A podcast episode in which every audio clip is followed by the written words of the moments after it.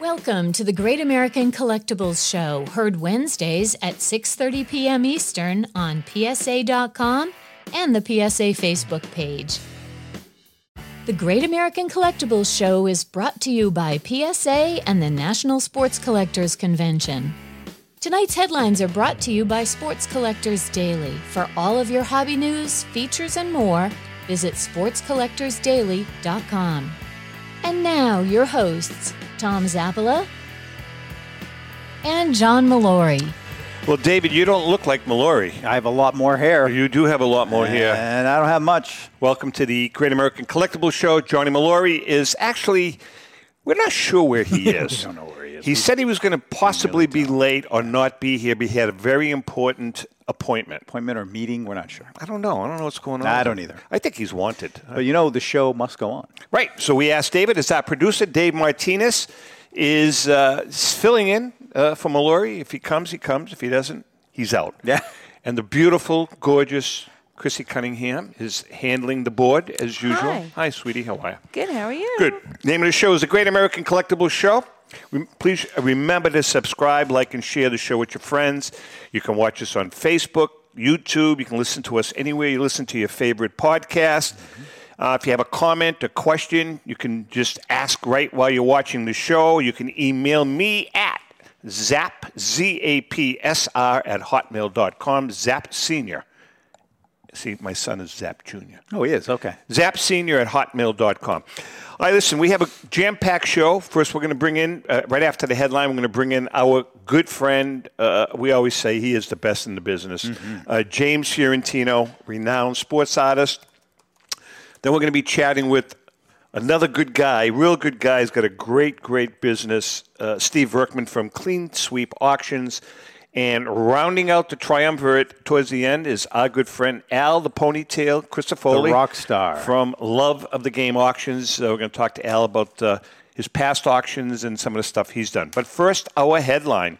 One day after the historic announcement that the Dodgers had purchased the contract of the man who would quickly become the first African-American player to a major league contract, Jackie Robinson donned the Brooklyn uniform for the first time.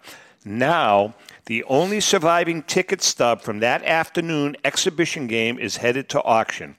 Authenticated by PSA and graded in a PSA 6, the stub from April 11th, 1947, it was a game at Ebbets Field, and it's among the items in the Heritage Auctions fall catalog. Last February, the company sold a PSA 2 stub from Robinson's first regular season game for a record $480,000. Wow. The buyer was Milwaukee Brewers owner Mark Attanasio.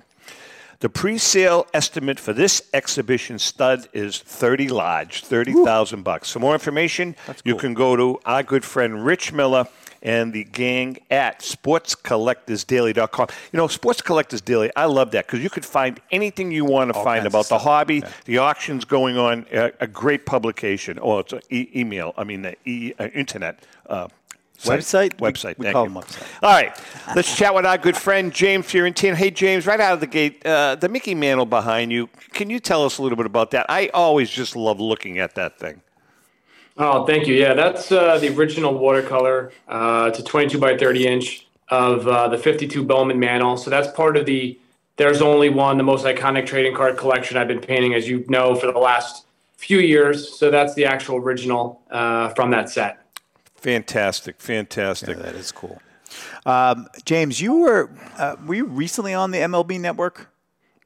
So I did. I was on the MLB network last year. I think it was around the summer, the morning show. And that was kind of kicking off this project last year. Really? I tell you what, man, you've had a great summer. I mean, what have you been up to recently? How's the summer gone for the business and for your artwork? Yeah, it's been, I've been very blessed and lucky for the last 25 years to be constantly busy. But, in the last 2 years, it's been crazy, just booked forever. And, coming off the National Sports Convention, obviously being down there, being with you and the book and having all the artwork down there was amazing. And coming off of a lot of commissions, based on those type of events, which is always nice. Two of my paintings recently, one of which I gave, were given out as Latino Sports MVP Awards. I've been painting those for about 15 years. It's also sponsored by MLB, and I presented Vladimir Guerrero Jr. his award on the field at Yankee Stadium.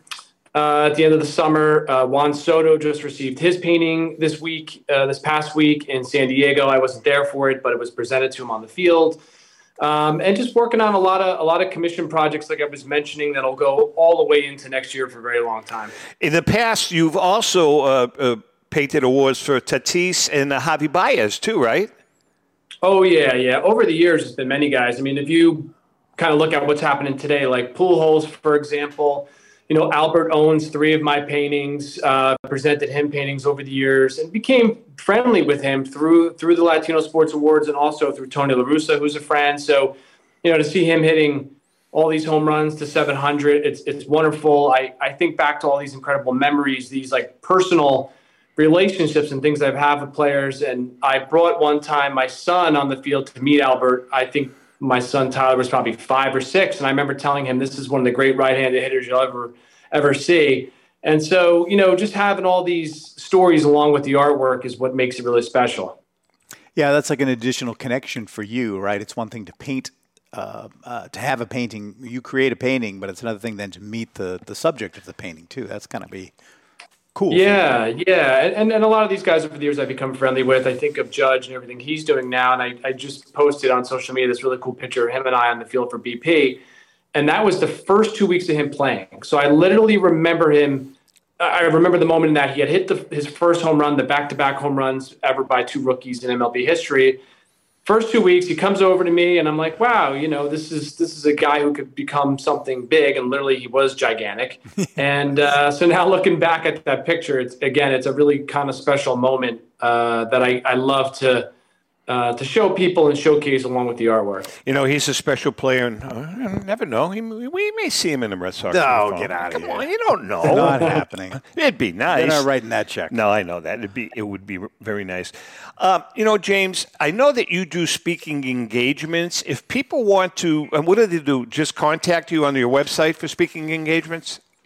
Yeah, I mean, beyond obviously the painting side of it, and painting all the time, I do events, gallery, museum-related events with my art, some shows like national, like the Philly show. But I do sometimes do speaking engagements, whether it's with a corporation or an event or a company or, you know, an organization.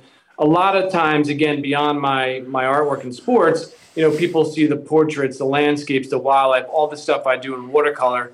And a lot of that work is in museums and galleries all around the country. And that's a very busy time for me right now, actually, where, again, a lot of that type of work, which is nationally recognized, I'll do a lot related to that. But it really gives a lot towards my sports art. I mean, people see that I can paint everything. I'm known for all that type of work. And I think that lends itself to why my artwork now has been so popular more than ever. You know, David was on, showed me, I've looked at it before, your online store, man. You've got some phenomenal items. What do they call them, chiclees? Yeah, so sometimes there's chiclees that are made from the original artwork, a lot of lithographs over the years, again, doing this for 30 years. Some of the stuff signed by players, some are not. And I like to give people an opportunity to get things that are affordable. Certainly my original artwork that is commissioned, which is happening all the time, you know, has a certain price range as it goes bigger and bigger. But yeah, I mean, that's the nice thing. And obviously all the trading cards I've done over the years for people. So there's always people wanting for me to sign stuff. Obviously the PSA covers I had done. So there's so many different ways of getting stuff or having me sign stuff beyond, you know, the original artwork. Great. Before we let you go, your website address is... Yep, you can find me at jamesfiorentino.com and certainly find me on Facebook and Instagram and Twitter and all those good things. And I'm always showcasing new works, projects, and events that I'll be at. You know, for our viewers and listeners, if you go on his online store and you look at his works, I mean, the prices are very, very reasonable. Mm-hmm. Great Christmas gifts. Yes, now's the time. If your hubby is a collector, ladies, I'm sure he would like that. Or if you have a son that's a collector, nice framed, get it framed. There's some unbelievable stuff. It's beautiful. Maybe when you do your little editing, we can show a couple of them. Oh, really? Too late for that. I can make the magic happen. All right, James. We love you, brother. Take care. Take care, James. You. Okay. Appreciate it. Thanks for having me on. James Fiorentino. Just he is such a talented guy. Is there a painting that he has done that you were like, ooh, I'd like that? Well, he's the one that he did of Rico. That, I was going to say that means a lot to me. Really cool. That was a great. He gave me a copy of it. Oh, he did? Yeah, he signed a copy for myself and for Molori. Oh, nice. And gave it to us. I have it hanging in my office. And then he gave me a great print that he did of Ted Williams, a black and white print of Ted at Fenway Park in 1958 with the green monster, but none of the flashy stuff, you know what I mean?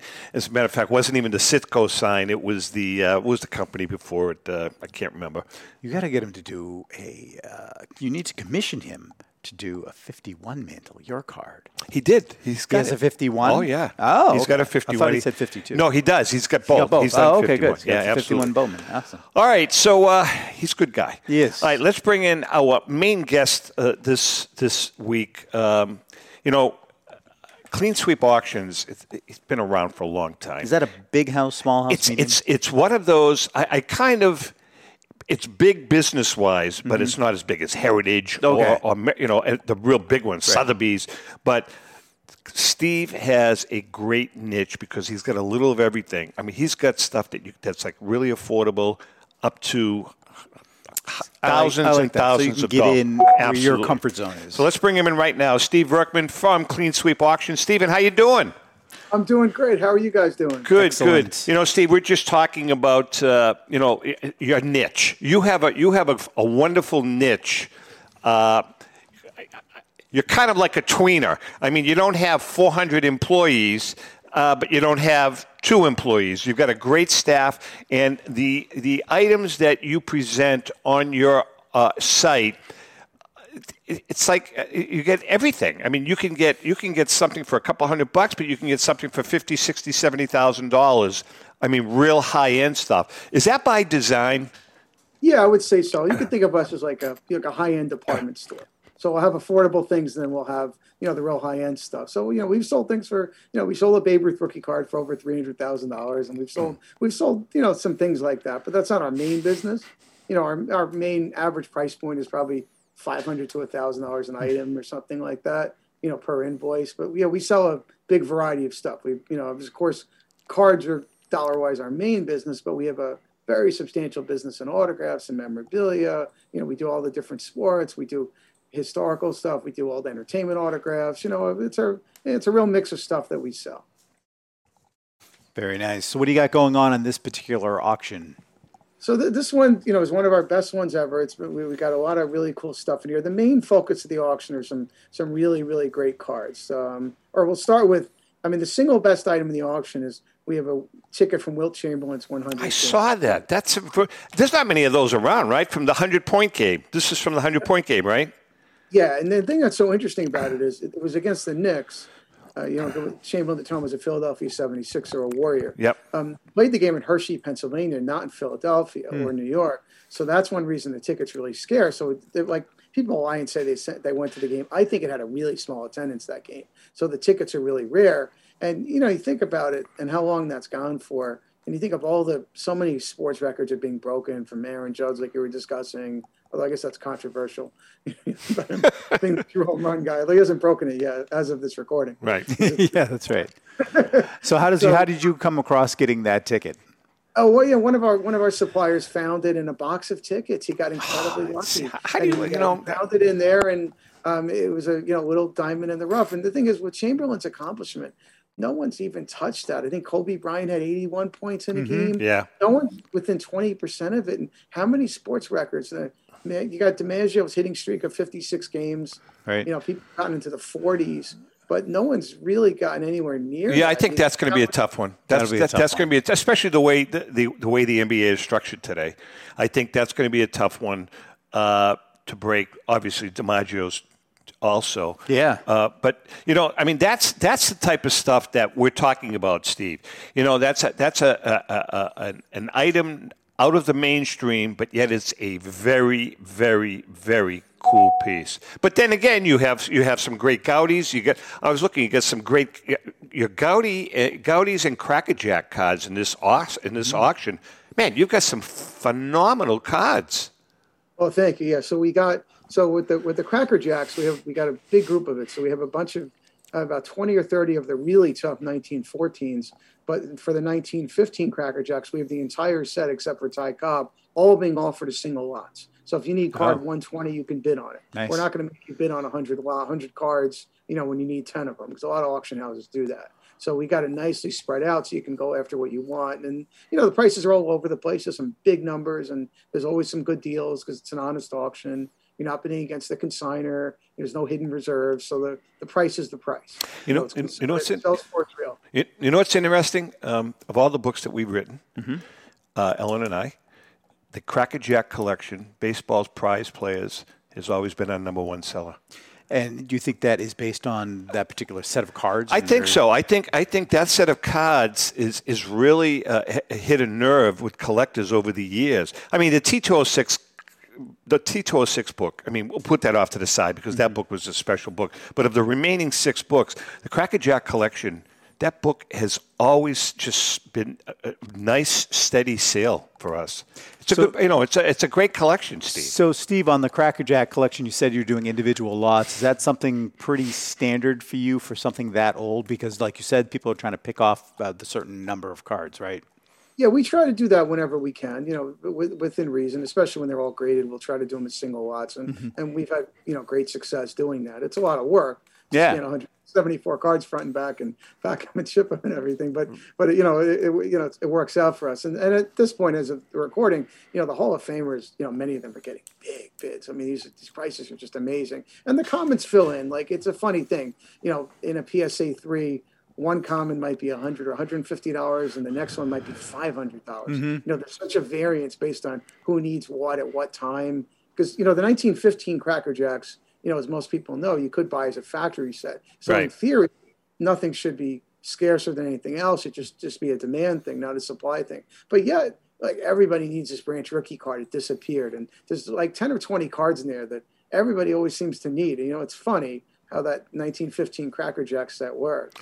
What's interesting, Steve, from a business standpoint, you're really doing it, in my opinion, the right way. Because, if you were to sell that as a collection, you're going to have few bidders, and the few bidders that you're going to get have to have very deep pockets. What you're doing is you're able to expand your bidding base to a much larger group. Makes sense. And not only that, but you make it affordable for that much larger group. That's the way I would do it, and I think that's a great move on your part.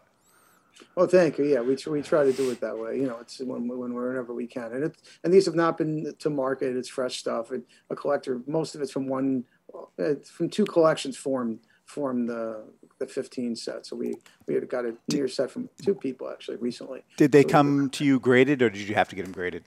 They came to us graded, fortunately. Cause, that's good. Especially with those, I got very lucky right before COVID hit a few years ago. We also had a Cracker Jack set from someone who, it was a crazy story. Like in 1995, I was doing the East Coast National Show. And at the time, the guy buys a Cracker Jack Joe Jackson for me. And in 1995, I sold it for like $5,000. That's like a $100,000 sale in today's money. The guy comes and meets me and gives me cash, and I was worried his cash was fake. Yeah, he's out of nowhere, and the guy made me nervous. So then I get a call the first year, right when COVID starts. The guy died. He had a receipt that I hand signed for him in 1995 and everything else. And his widow came over to my office. They're in Long Island, such nice people. He died from COVID early on, and we got the collection. And I called up our lovely people at PSA, and they really helped me out right before things got completely crazy. They let me grade everything at a very reasonable price. I explained the situation. The woman died. She's a widow. We're trying to help her out, and they let me. They really helped me out. They really did a solid. That's good. Very nice. That's good. Did at a reasonable price so we could get them all graded. But a year later, 6 months later, that was not going to happen. Wow. Timing-wise, it was very fortunate for everybody. Good for you. I like hearing stories like that. All right, we're going to take a quick break. We are chatting with Steve Verkman from Clean Sweep Auctions. We come back. I got an interesting message from one of the groups that I follow. It's kind of a cool group. He had a question about a Mickey Mantle card. I want to run by you because I want to get your honest opinion about that. Hang in there. We'll be right back. Since 1996, Brian Drent and the staff at Denver's Mile High Card Company have led the charge in the collectibles hobby. Mile High is a full-service dealer specializing in buying and selling cards and offers a competitive consignment program for all collectors. Whether it be their computerized want list service, appraisals, or auction services, Mile High has it all. If you've been searching for a company with a selection of high-grade vintage 1888 to 1970 baseball cards and memorabilia that shares your passion, aim high, Mile High. Go to milehighcardco.com or call 303-840-2784 for more information. For more than 30 years, Robert Edward Auctions has been the industry leader when it comes to helping you realize the most money for your baseball cards and sports memorabilia. In addition to their unparalleled reputation for honesty and integrity, they reach the largest number of bidders in the business and offer lower seller's fees, as well as generous cash advances up front on your valuable material. Contact them today at 908-226-9900. That's 908-226-9900 or at robertedwardauction.com. This is Brian Drent, president of Mile High Card Company. Is your sports card and memorabilia collection properly insured? For easily replaced personal property, homeowners insurance is all most people need. But for prized possessions that you may have spent a lifetime collecting, it doesn't go nearly far enough. Collectibles Insurance Services has been insuring for over 50 years. They offer a full range of protection and a $0 deductible at an affordable rate with no appraisals required. I know because they insure my collection. If you have a minute, go to collectinsure.com and learn more about insuring your personal card or memorabilia collection. Hi, this is Dan from Memory Lane Auctions, here to remind you that the renowned Memory Lane Collectibles Company has served as a beacon of light to the collecting community for the past several decades. Indeed, folks, it has been our utmost privilege and pleasure to provide the most enthusiastic collectors with an abundance of the finest sports cards and memorabilia for America's most coveted sports personalities via our world-class auctions. Whether you choose either a private sale transaction or the auction route, Memory Lane cordially invites you to reach out to us to maximize the value of your prized possessions. Also, it is not just sales that we pride ourselves on being the best of the rest, because if you are seeking a particular keepsake for your esteemed gathering, we will be relentless in our quest to find that special piece to fulfill your collecting dreams. So no time to wait. Reach out to us today for the purposes of capitalizing on our unparalleled marketing capabilities. Simply pick up the phone and dial 877-606-5263. That's 877-606-LANE, or find us on the World Wide Web at www.memorylaneinc.com. Now is the time for your valued consignment to ultimately become another one of Memory Lane's record-setting prices. How would you like to own the bat that was used by your favorite player when he hit that towering home run or game-winning base hit? Now look no further than JT Sports, specializing in the sale and authentication of professional game-used bats. As the official authenticators of professional model game-used bats for PSA DNA, JT Sports will guarantee the authenticity of any bat purchased from them. JT Sports also buys and sells game-worn uniforms, gloves, and baseball equipment. The unique quality of the collectible is what JT Sports is all about. Give them a call at 609-487-8003 or check them out at GameUseBats.com. Hey, we are back and chatting with Steve Verkman from Clean Sweep. Steve, I got a message or a whatever they call it, PM, MP, what do they call those things? DM, thank you. From a gentleman who's the administrator for one of the groups. It's called Deal or No Deal, and that's kind of a fun. I like watching them. Okay, it's guys sell cards, and they say make me an offer for whatever T206. I don't know, Shag Shaughnessy. Mm-hmm. So someone will say, $100, no deal. And then the next guy will, they do a lot of trading. Forth. But anyway, this particular administrator, his name is Nick Egnatz, and He's got three, and I said, listen, I'm going to be brutally honest with you. He owns two or three 1958 Mickey Mantle Topps cards. And the back of them, Steve, there is ink, not paper loss, but actual ink that's missing in some of the descriptions in the exact same place in his stats and his narrative. So he's looking at that as kind of an error card because it did happen at the printers. Is that really considered an error card? I mean, he says he's only knows of the two that he has in existence. He's looked. What is your opinion of that? Well, I don't consider missing ink on something like that because ink didn't take all the way an error card. But I'm sure there's a demand for that, and he's smart to try to market it that way. Nowadays everybody wants everything. But to me, if the ink doesn't take all the way, that's not an error card. An error card is if they spelled Mickey Mantle's name wrong, if the picture's reversed, if there's something like a different word in the biography. I think people are pushing the envelope a little hard on the, with slightly ink not taking and calling an error card or a variation. I wouldn't call that. But at the same time, I'm sure it is very unusual to find that.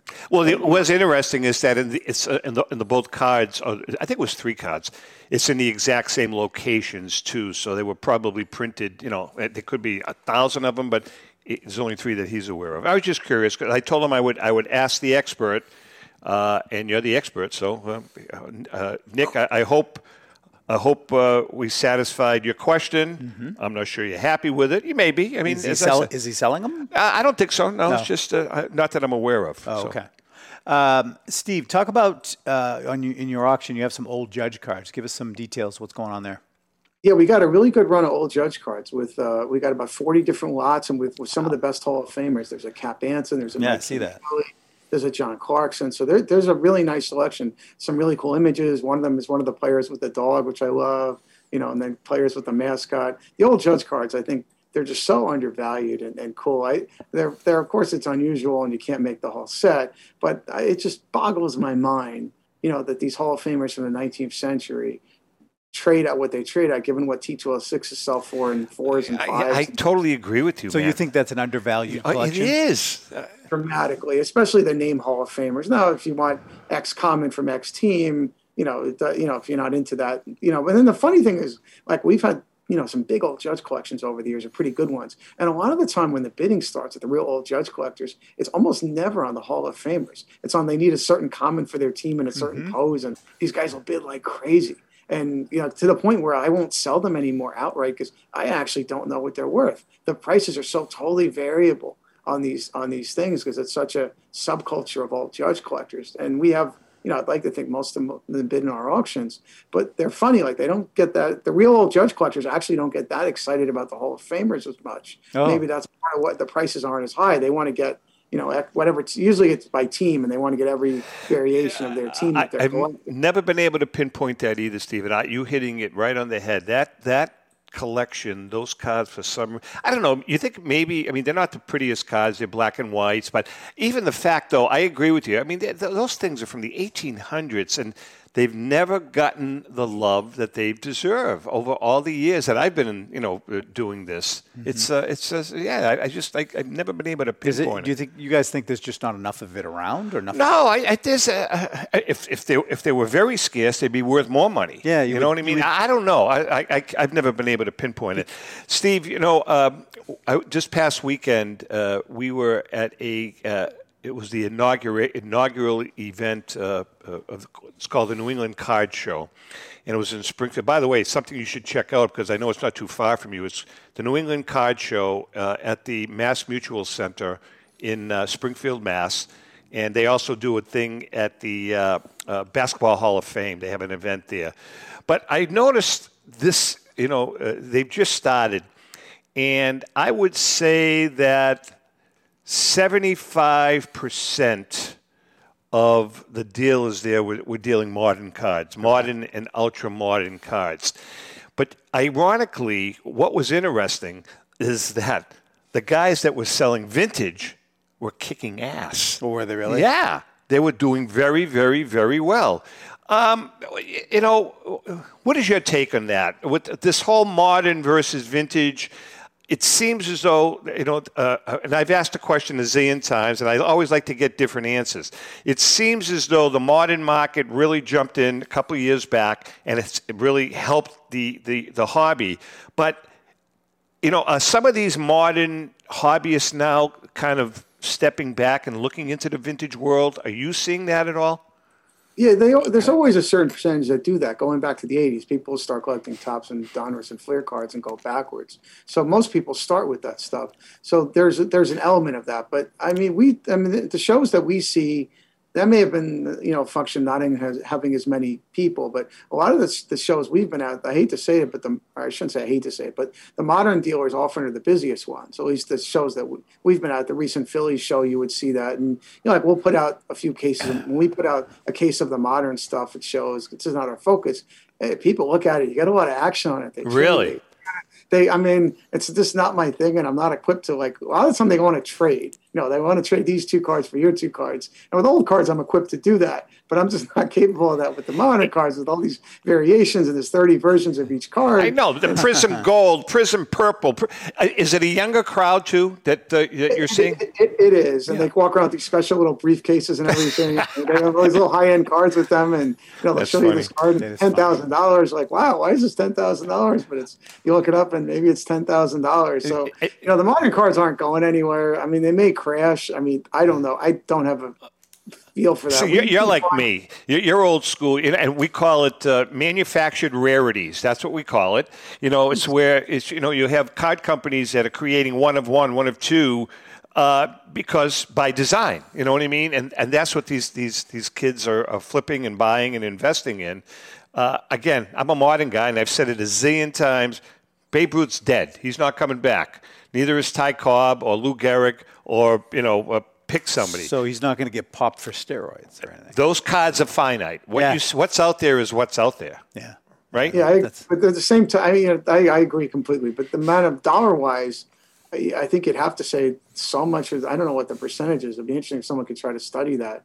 I guess eBay would know the answer to that, but they never break that out. I'd be very interested to know, like, what percentage of the sales on eBay and vintage cards are after 1990 or after 2000. I bet it's a really high number. Which you know, and I agree with you. Just to follow up to that, so which leads me to my next question, which is down here, the tweeners.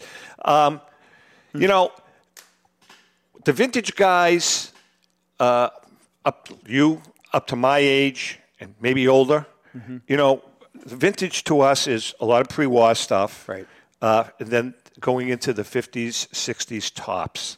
And then you've got the jump with the millennials to the modern and ultra-modern. What about the gap, Steve? Are you seeing any increase in that gap? And I'm talking about the cards from the late 60s, no, 70s, 80s, you know, the Yaz's, the Dennis Eckersleys, the George Bretts, the Al Kalines. Are those cards increasing in value as time goes on? I call them the tweeners, you know, because they're kind of in between the pre-war and the 50s and 60s tops, but they're before this what the new generation is interested in. Yeah, I know it's an interesting question. Like starting with COVID, the complete sets from the 70s. You know, as a dealer, you'd get these things, and you almost wouldn't want them. Sometimes people would have them on consignment. You're like, no, it's okay, just leave it in the house. I don't even want to lift it. And then they effectively doubled or tripled in price, where a really high-grade 77 top set went from, on a bad day, $150 to now a good day, $500, with a lot of people bidding. So those people are, you know, they're more focused on sets.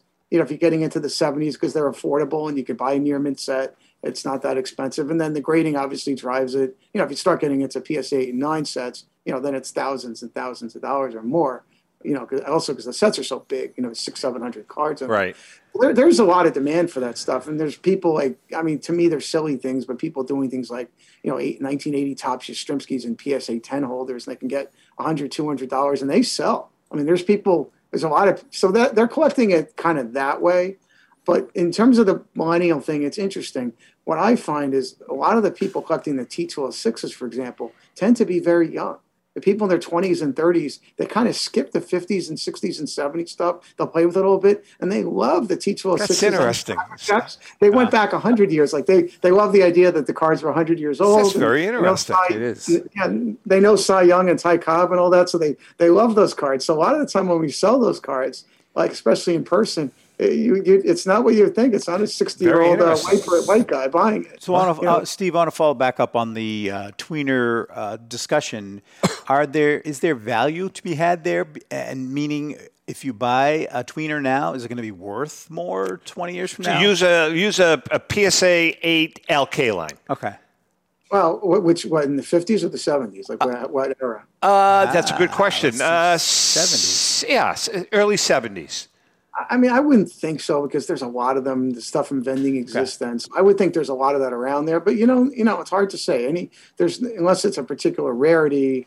You know, I would think the better play on those is to get nice sets rather than single. Interesting. Cards. Okay. So that would be my recommendation. Yeah. But of course, there's no way to know. Basketball cards, boxing, hockey, non-sports. You've got a little of everything. Tell us about some of those items. Yeah, we got two Joe Namath rookie cards in there. We got some really nice ring sides, and there's complete sets in there. So we have there's non-sport cards. There's a lot of autographs. So we have some a great lot of goal line postcards. I mean, there's all sorts of things. A few things I want to mention. Sure. We've got about 5 minutes. Okay, so well, first of all, our auction format's different than other auction formats. So our auction ends on Wednesday, October 12th. You have to have your initial bids in by 8 o'clock Eastern time. Now, for our auction, we don't end the entire auction at the same time. So starting at 11 o'clock Eastern time, if there's no bid on any lot for 10 minutes, the entire auction closes at the same time.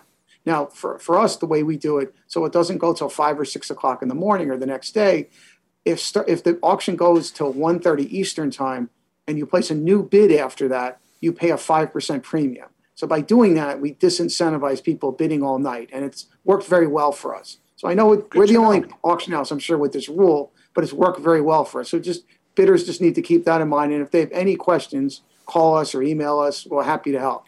Now, a few other things in the auction worth mentioning.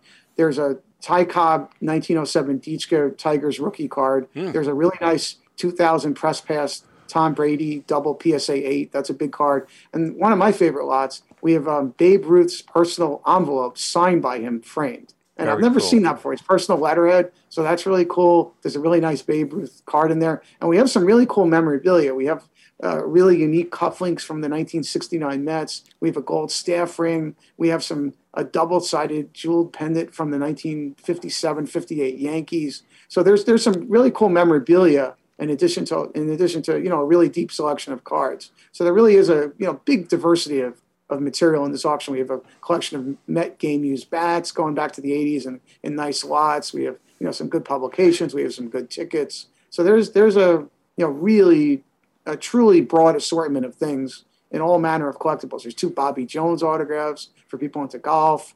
I mean, there's a run of Mayo football cards, which I also think are incredibly undervalued from the 1890s, the first real football set. So we have a run of those that are PSA graded. I think those are a great value right now. You know what's really interesting too, and then you always have some entertainment stuff, which I always go through that stuff. That's I told you, we've said this before. That's the Mother Teresa. I put up two bids on Mother Teresa and I lost that. Right. But you always have some cool entertainment. Just autograph photos of stars, things like that. Yeah, we try to. I mean, the funniest lot we have probably in that area, we have a baseball signed by Tom Cruise and Nicole Kidman. That's right. Really? Exactly. Stuff, I don't know you're going to ever see that again. So it's a one-of-one. Yeah, I mean, great stuff like that. It's a collector's item, kid. But that makes it fun. Hey, how did you do at the National? We have a couple of minutes left. How were you happy with the results of the National? Yeah, it was a great show. They got just an amazing crowd. Like, it didn't end. Even on Sunday, it was really busy. So we had a terrific show. We're in a funny position because we both sell things and auction things. Right. So I kind of have to rob Peter to pay Paul. Yeah. So a lot of our best inventory I held back for our current auction. But for what we sold there, the stuff did great. But like some of our best stuff, we need to stock an auction. So I can't bring that stuff to shows, even though I'd love to. I was going to say, are you going to be at the Shriners? You're going to be at the Boston show?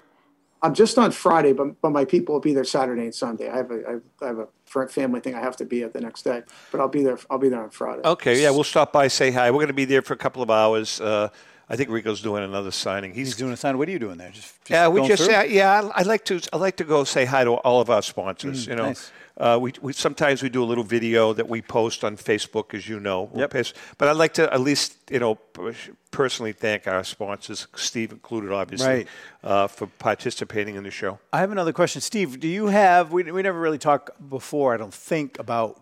Do you collect anything? It doesn't have to be sports, but that's what got me started. Yeah, I collect. I have a big Cincinnati Reds collection. So there you go. Cincinnati Reds, Johnny Bench stuff going back 100 years, and I collect Hank Greenberg stuff. So I've been collecting since the late 70s. So I have things from 40 years ago. I have some unique things, a lot of people don't have. And I collect, not so much anymore, but I love the Z-Nut card. So I have almost all the Z-Nut Hall of Famers. So I add things to my collection all the time, but I don't have a 70 Topps set. I don't have a Mickey Mantle card. I don't have you got to get on that. I have unusual stuff. I'll have a Johnny Bench game used bat. I'll have unusual tickets and things like that. So it's hard to collect when you're a dealer because your instinct would be to keep the best stuff. And you have a business. It's tough. Yeah. That's what I've been doing. I've been gravitating towards cards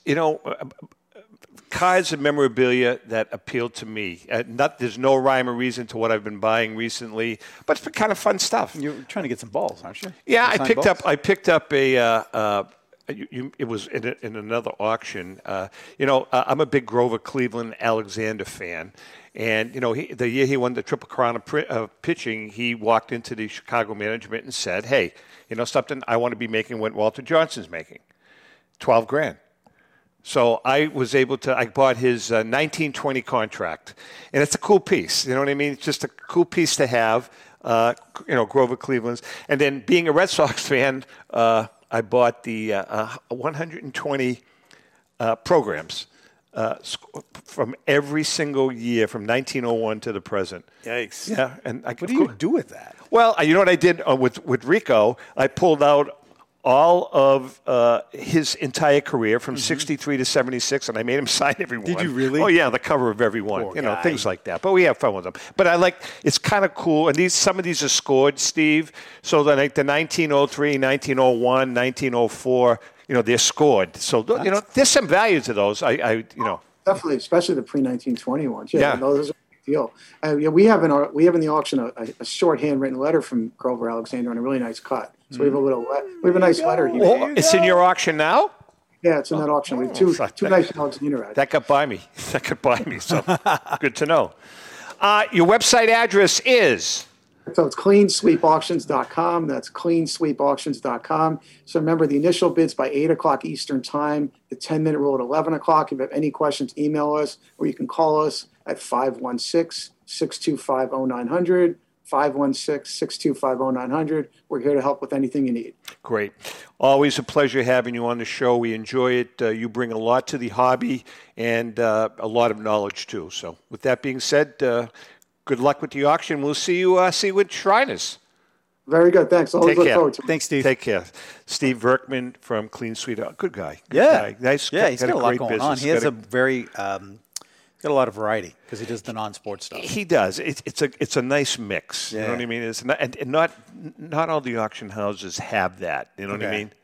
Some of them just go for the bigger items. Yeah. I mean, they're different. Audience niche, customer niches, and he's got a little of everything, which is great. All right, we're going to take a quick break. When we come back, I think Big Al is going to join us, Al Crisafulli from Love of the Game. We've got to track him down. He's probably sleeping.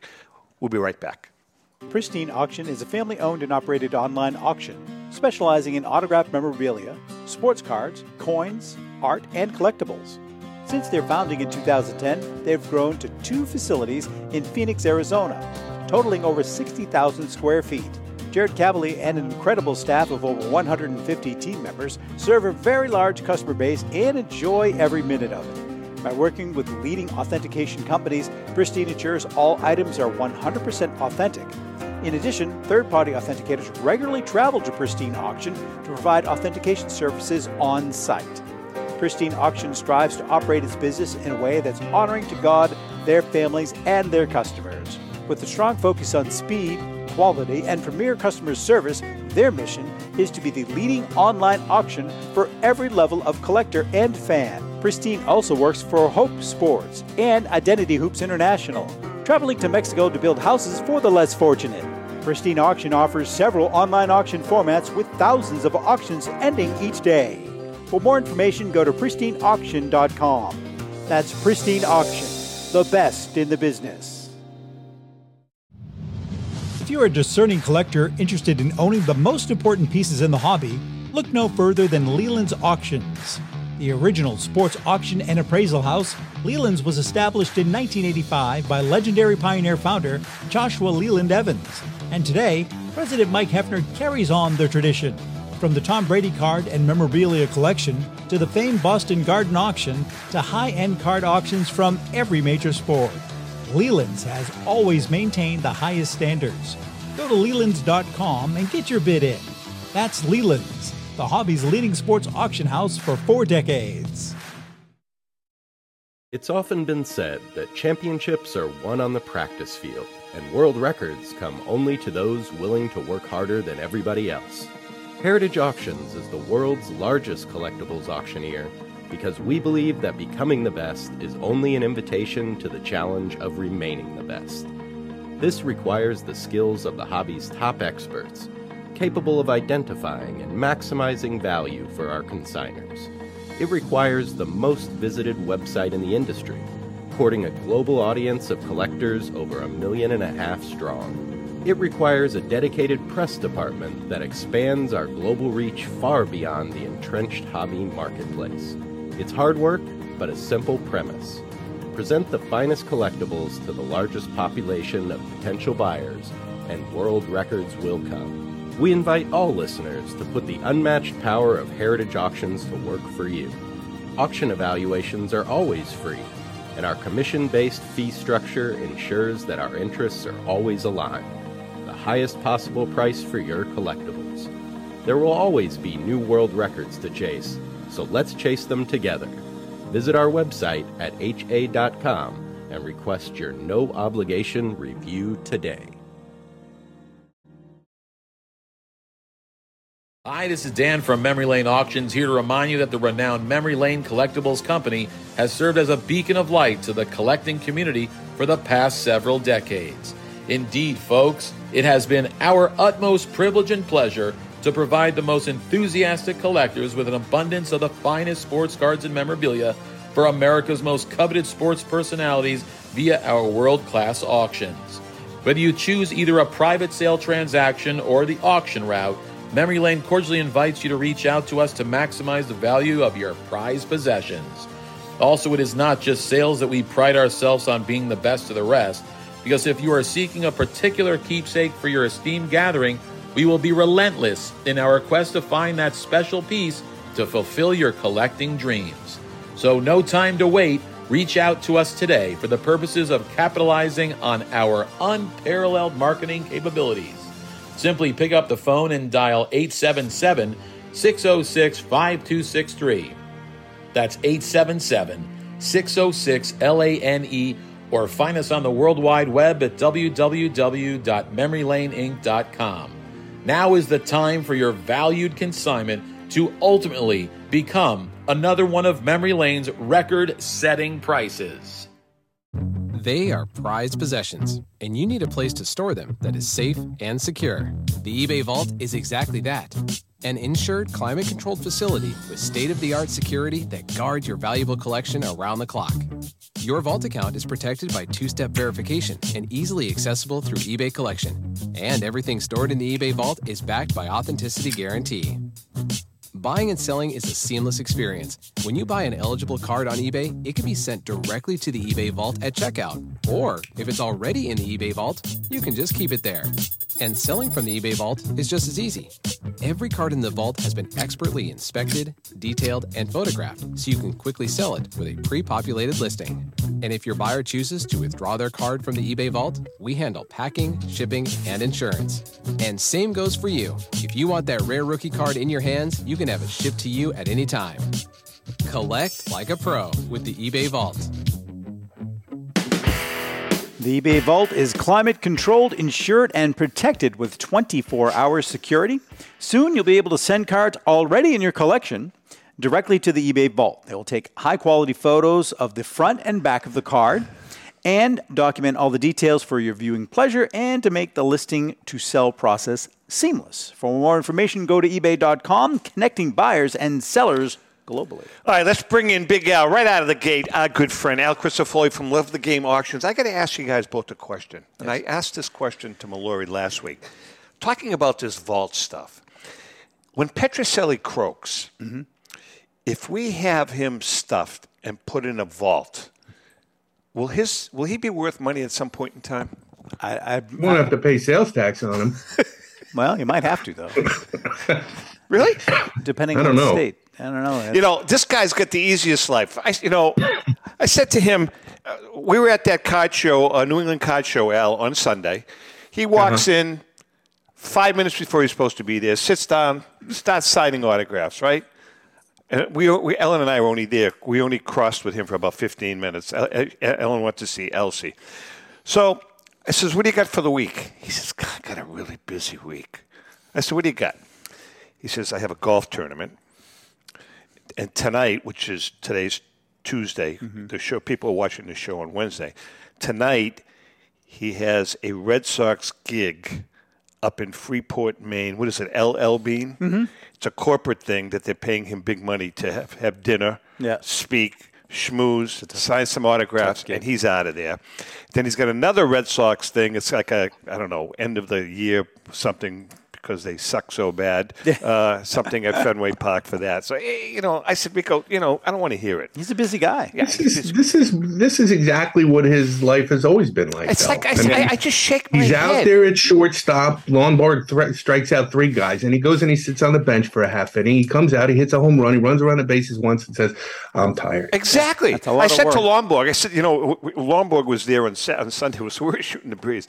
I said, Jim, Rico gave you the ball.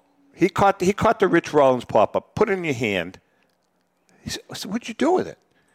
He said, I gave it to Mrs. Yawkey. And he did. Did he? I said, what did she do with it? She lost it. She lost the freaking ball. Anyway. Oy. Al, I was just up in your neck of the woods last week. Where? In Boston. For consignment?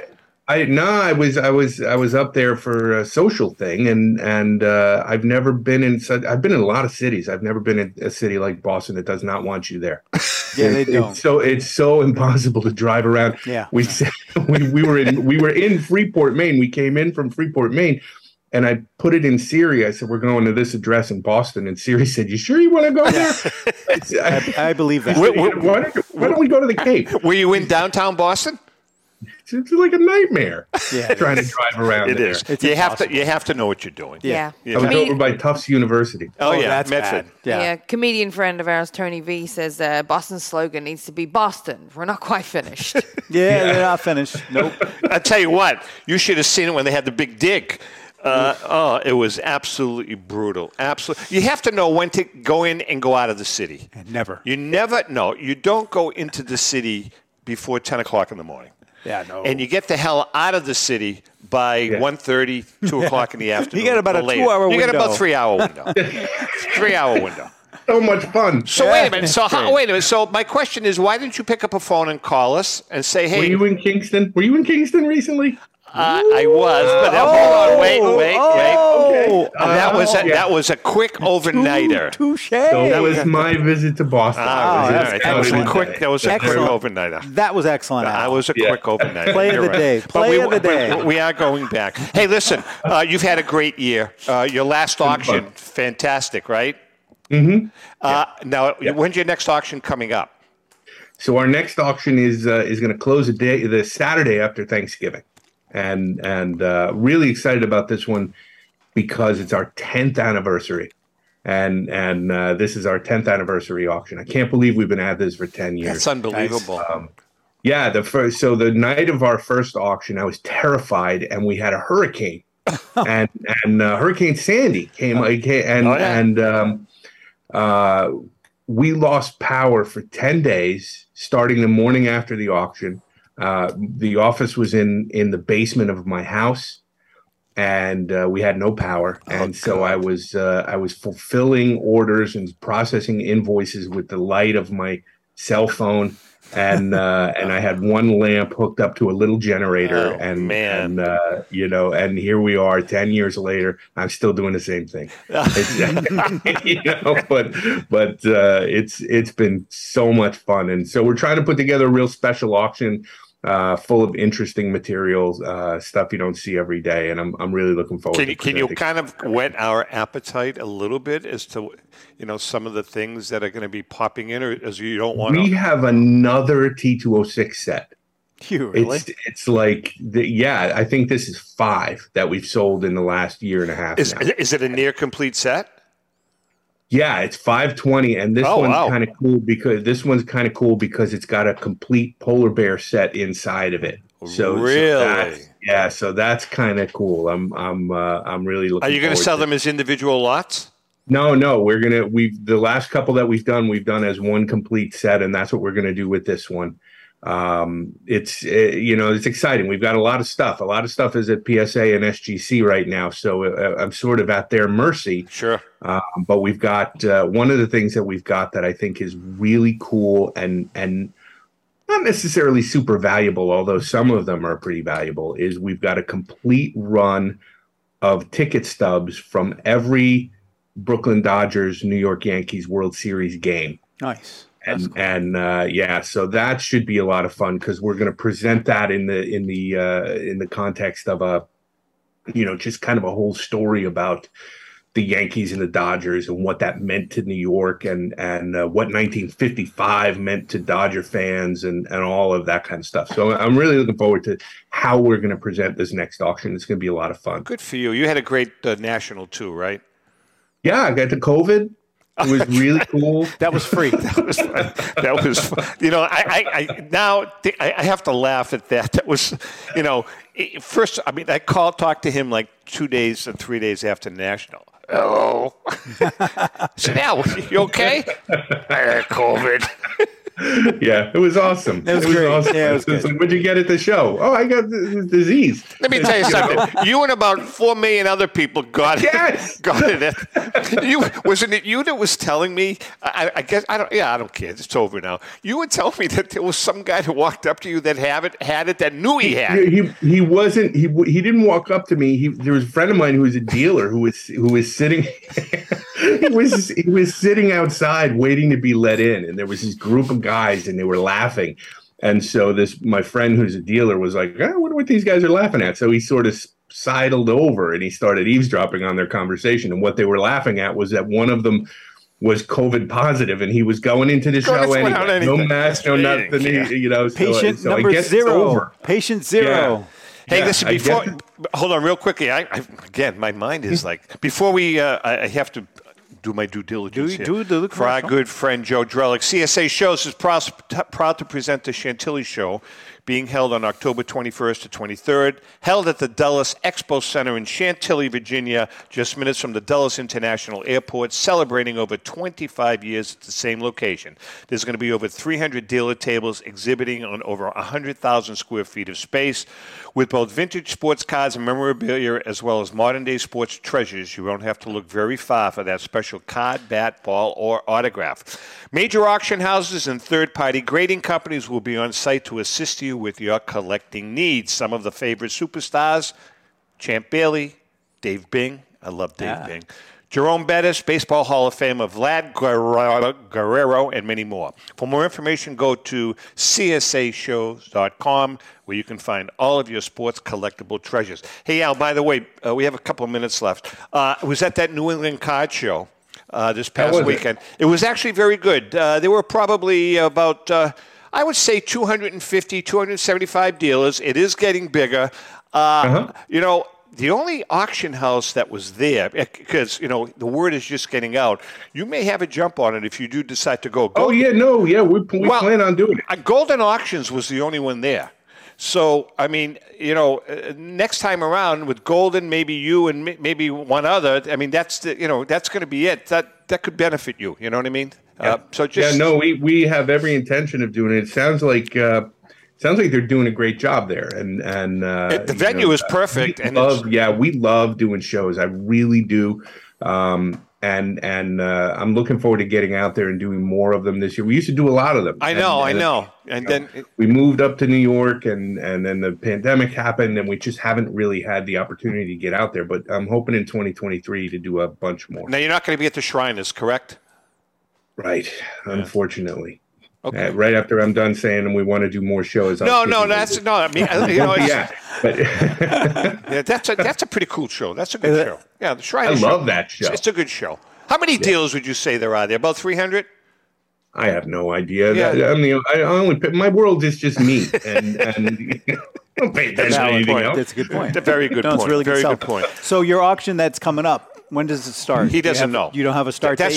That's why he didn't give the start date, because he's got no freaking idea when it starts. He's still waiting for stuff to come back. I know. That's why. A ballpark start date.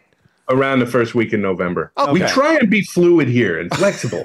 You got to be. That you are. But you have to be now. Now, listen, I'm going to be honest with you. I have been on your auction a zillion times, and I have not won one thing. And Ellen says it's because I'm a cheap bastard, which I disagree with. I totally disagree with that. I think it's probably true. But I am going to I don't care what. I am going to win something on that auction this time around. Okay. I'm going. You just have to bid high. Bid high. It's the best way to win. Al, you know what I did pick up? Cool piece. I picked up a 1953 Topps Mickey Mantle. PSA 9 signature signed by Mickey Mantle in 1953. Wow. It's a good piece. Very cool. That's great. Yeah, I love that. You know what? 53 Topps is my favorite Topps set. Yeah. Oh, really? The cards are beautiful. The artwork is beautiful. And if you can get them reasonably well-centered without chipping on that black or red border at the bottom, they're just It's a cool set. They're cool card. Really just nice. Yeah, and I like bigger cards. Cool card. It's a little bit bigger. Yeah, it's one of my favorites. I also picked up a 1947 Jackie Robinson exhibit card signed by Jackie Robinson. Wow, look at you. Another cool card. There you go. That's also cool. I'm on a roll, baby. I'm on a roll. We've only had Zoom for 3 years, and I've got you over here in my monitor, and I just realized that like everybody who's watching this thinks I'm like looking at something over there. And so now that's I've been telling you that. Look at us, not there. But he's learning. I'm gonna get it eventually. I'll figure this out. All right, your website address is loveofthegameauctions.com. Okay, and we are coming to Kingston one more time before Christmas. I promise. I want to call you guys. We'll grab a bite. Sounds good. Sure. All right. Love you, Al. Take care. Be good, guys. Be good. Al Crisafulli, Love of the Game Auctions. Good guy. All right, we're out. He's one of the best. He is. All right, listen, I know we're a little over. Time to say goodbye. Yes. Thanks for jumping in for JM. Love. JM, you're out. You're in. And with that being said, to our viewers and listeners, thank you so much and happy collecting.